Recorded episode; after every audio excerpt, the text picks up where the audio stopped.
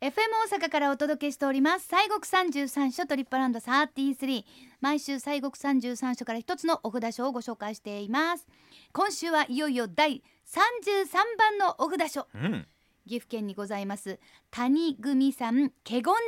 こちらをご紹介いたします、はい、とうとう三十三番ですよ。本当ですねねもう放送で何何度回ったことでしょ本当ですねう。本当にもうはいありがたいことです、ね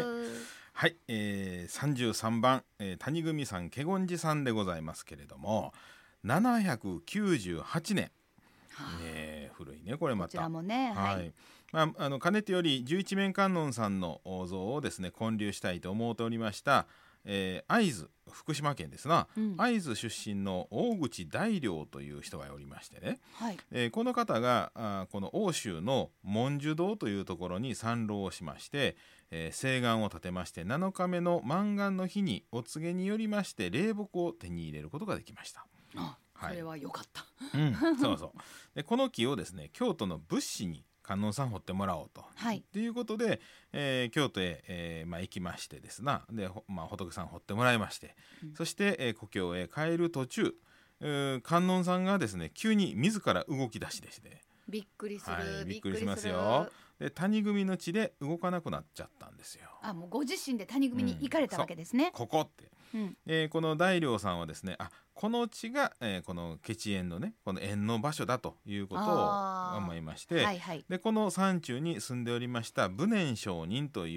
う、えーお坊さんに相談をいたしましてはいお堂を建てましてね、うんそして観音さんを安置されましたと。あーだからもううんそこでもう、わががみたいな持って帰そうるね言ったら持って帰るとかないんですよねはい、はいでそうするとねこのお堂の近くのこの岩穴からですねなんと油が湧き出したんですね。はいで尽きることがなかったということでそれ以降豆苗にことも困ることがなかったと言われています。そうかやっぱり夜ね、うん明かりやっぱりそうなんですよ油いるんですそようねそうそう、まあ、昔のねその明かりは、まあ、いわゆる豆苗か和ろうそくみたいなもんですから、うんうんえーですからこの油ってすごい貴重なんですよね。そうですねほんでまあ出たんですねうん、そうみたいですね。出るもんなんですすね日本でねそうそう、うん、そうかそうか、まあ、秋田でも油田あるからね。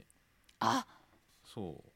一応ね。あそうねだからそんなじゃんじゃん使えるようなもんではないんやけれども、そうそうに新潟とかでもね出掘っるしねて出てくるっていうね、うんうんなあそういうのもあるということですけども、はいその今のお話がうんこれはその3号っていうんですか、はい由来となったとそうですね、うんまあ、後にこの霊言のお話を聞かれました醍醐天皇さんがですね、うん谷から湧き出る油を豆苗に用いたということから谷組さんという産号はい、をこう与えましてね、うんであとこの華厳寺という名前もまあ与えたんですがこの華厳寺っていうのはそのご尊像あの仏さんのお像に華厳経が書かれていることにちなんでということでございまうした。んうん、はいえご本尊に華厳経が書かれている、ううんん、っていうことなんですね。あの、えーご本尊さんは、まあ、先ほど言った十一面観音さんで秘仏なんですけれども、はいご会長は不定期とで前回は2009年でございましてそれはあの1955年以来なんと54年ぶりのご会長やったんですよ。ああ、うんでまあ、本堂は明治時代1879年に再建をされてるんですけれどもで、えー脇地には毘沙門さんとお不動さんが安置されておりましてねうん、で特にあの本堂の床下にはですね階段巡りというのがありまして真っ暗な中でもあのこう何にも見えへんのですけどこう手を探りながらあー進みましてご本尊さんの真下にあります錠前がありましてねはいでそれを触れたら、まあ、願が叶う願いが叶うというふうに言われているというね。そんな風に言われるものがあるんですありますねね。。そうなんです。ね。で、まあ、これね、華厳経っていうのはね、あのまあ、有名なお経ですけれども。はい、あのーこの中に、えーまあ、53次の元になるようなお話があったりするんですが、うんまあ、この中にその観音さんの住んでおられるうー場所の情景がね解かれたりしてる部分があったりでねうん観音さんとも縁のあるお経なんですなうんうんうん、あそういうところなんですね。はいう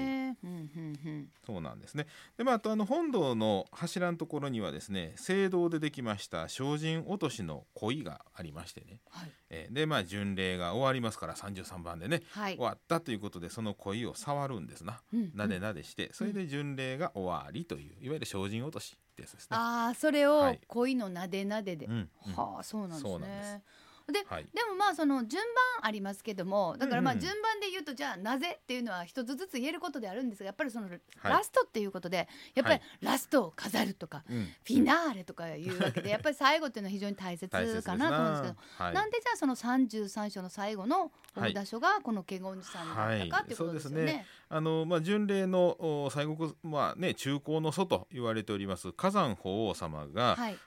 986年にあの追い鶴ってあの白い上映ってやつですね、大泉、はい、それとお杖そして、え3種の護衛歌を奉納して、まあ、谷組さんを33番の札所のお満願成就の寺とお定めて満願の地というふうに、まあ、なったんですね。うんはい、でまあこれはまあ一つ伝説的にこうあるんですが、まあ、もう一つそのうーん歴史的に見た時にはちょうどその札所の時代によって時代によって札所の番号がちょっと順番変わる時あるんあですそうよ。なんですか。うん、で最後はまあ33番谷組さんに落ち着くんは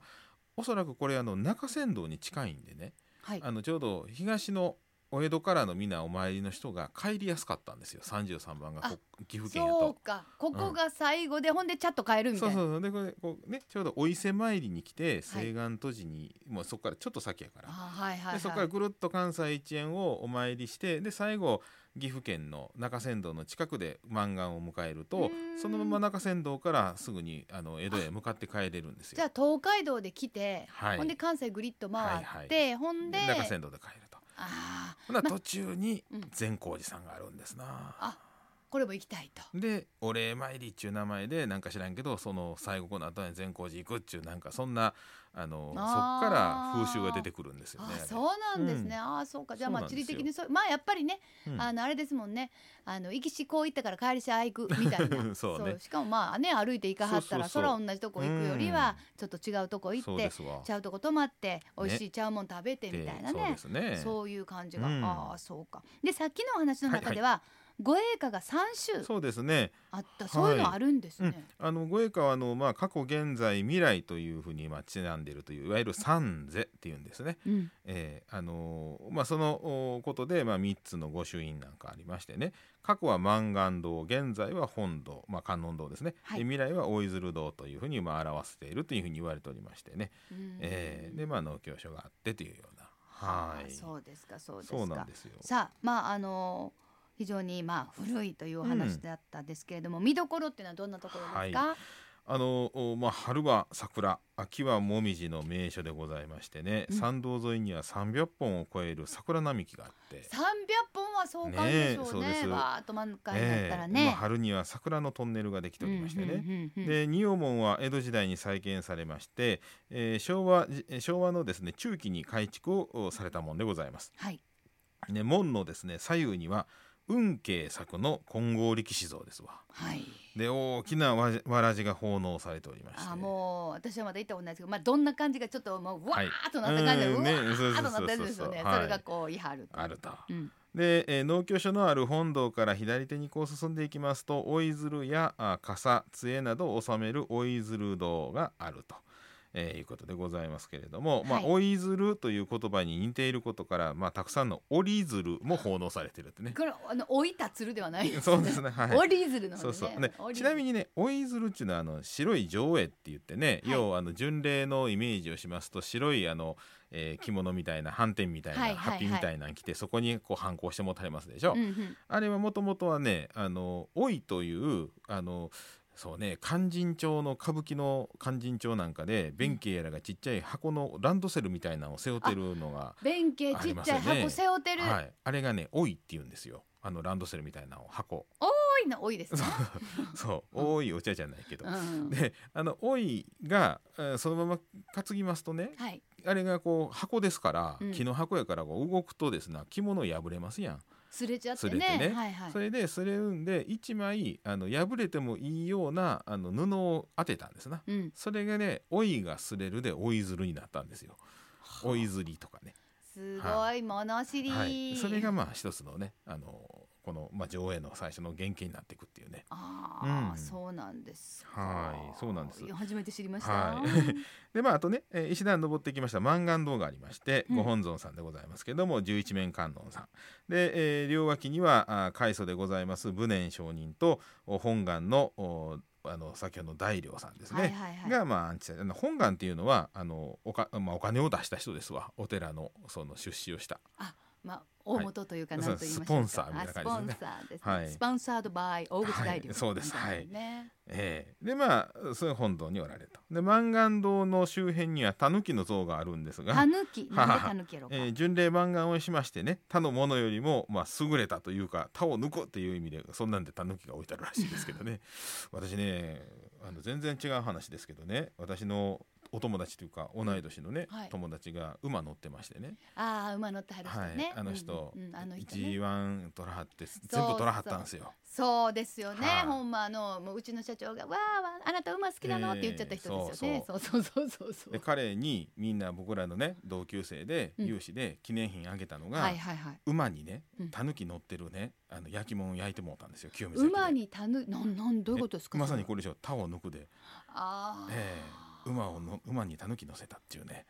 すごいええ作らはった作家もねこんなん私初めて作りましたいやまあでももそれ、そこからねはい広まっていくいかやらほんまにいやなかなかねええやつなんですいやそようだ馬作家の一点もんで、ねえ、はい一体どどこに飾ってあるのか家見てねほんまやねスターお宅訪問したいもんですけれどもねあーねえほんまにもうわかりませんねどのぐらいの大きさですええ大きさはねあのどちょんこっと乗るタイプえっ、とねいやいやいやあの信楽のたぬきみたいなのが乗るものすごいたのいや最初それを思ってた それでうんごめんそれね困るうん、そうでしょ。うえんそうしたらあうのん困るって奥さんにも怒られたかいら、やそうやもと思ううちっちゃいあのはい、あハンディタイプのねそうね、ハあンディのタイうプんラグビーボールぐらいの大きさですね。ああそうですかはいちょっと見たい見たいもんでございますけどね本当はいにえ他を抜はくいということでございます、さあご紹介いただきました岐阜県揖斐川郡揖斐川町にあります谷組山華厳寺拝観時間は朝8時から夕方4時半まで入山は無料ですアクセスはまずは JR 東海道本線大垣まで行ってくださいーそう岐阜県遠いね。垂水鉄道に乗り換えてうんおよそ40分、谷組駅、うん谷組口駅やねもう自分の名前が出てきてびっくりしたんです 今ね谷組口駅下車で揖斐川町バスでおよそ10分谷組さんで降りてくださいもしくは大垣駅から養老鉄道で25分揖斐から揖斐川町バスでおよそ25分だからちょっと乗り換えがございますので、ねはいもうちょっとチェックしてそうみですねてください、お車でもう車で行きますうんわ、かりました名神高速道路養老ジャンクション養老ジャンクション東海環状自動車道に入り大野合同インターチェンジこれね大野神戸と書いて大野合同と読みます、うんインターチェンジから一般道経由町営の駐車場が700台うんいやもうやっぱりねはいあのもう関西人ですから関西の地名はだんだん分かってきますけど、はいはい。東海にはなりますともう開幕分かりませんねいねえ、はい養老鉄道とかね。わかんないですねねもう滝ならわかるんですけど養老といえば滝って、ああなるほど。言っちゃいますそねうそうそう居酒屋さんの方や居酒ね屋。ですそうねやねどうもすいません さあそれでは森さん、ご信号お願いしますえー、33番谷組さん、華厳寺さん、えー、11面観音さんでございます。オンマカキャロニキャソアカでございますのでね。はいでは3遍お唱えさせていただきます。オンマカキャロニキャソアカオンマカキャロニキャソアカオンマカキャロニキャソアカはい、ありがとうございます今週は西国三十三所第三十三番のお札書谷組さん華厳寺ご紹介しました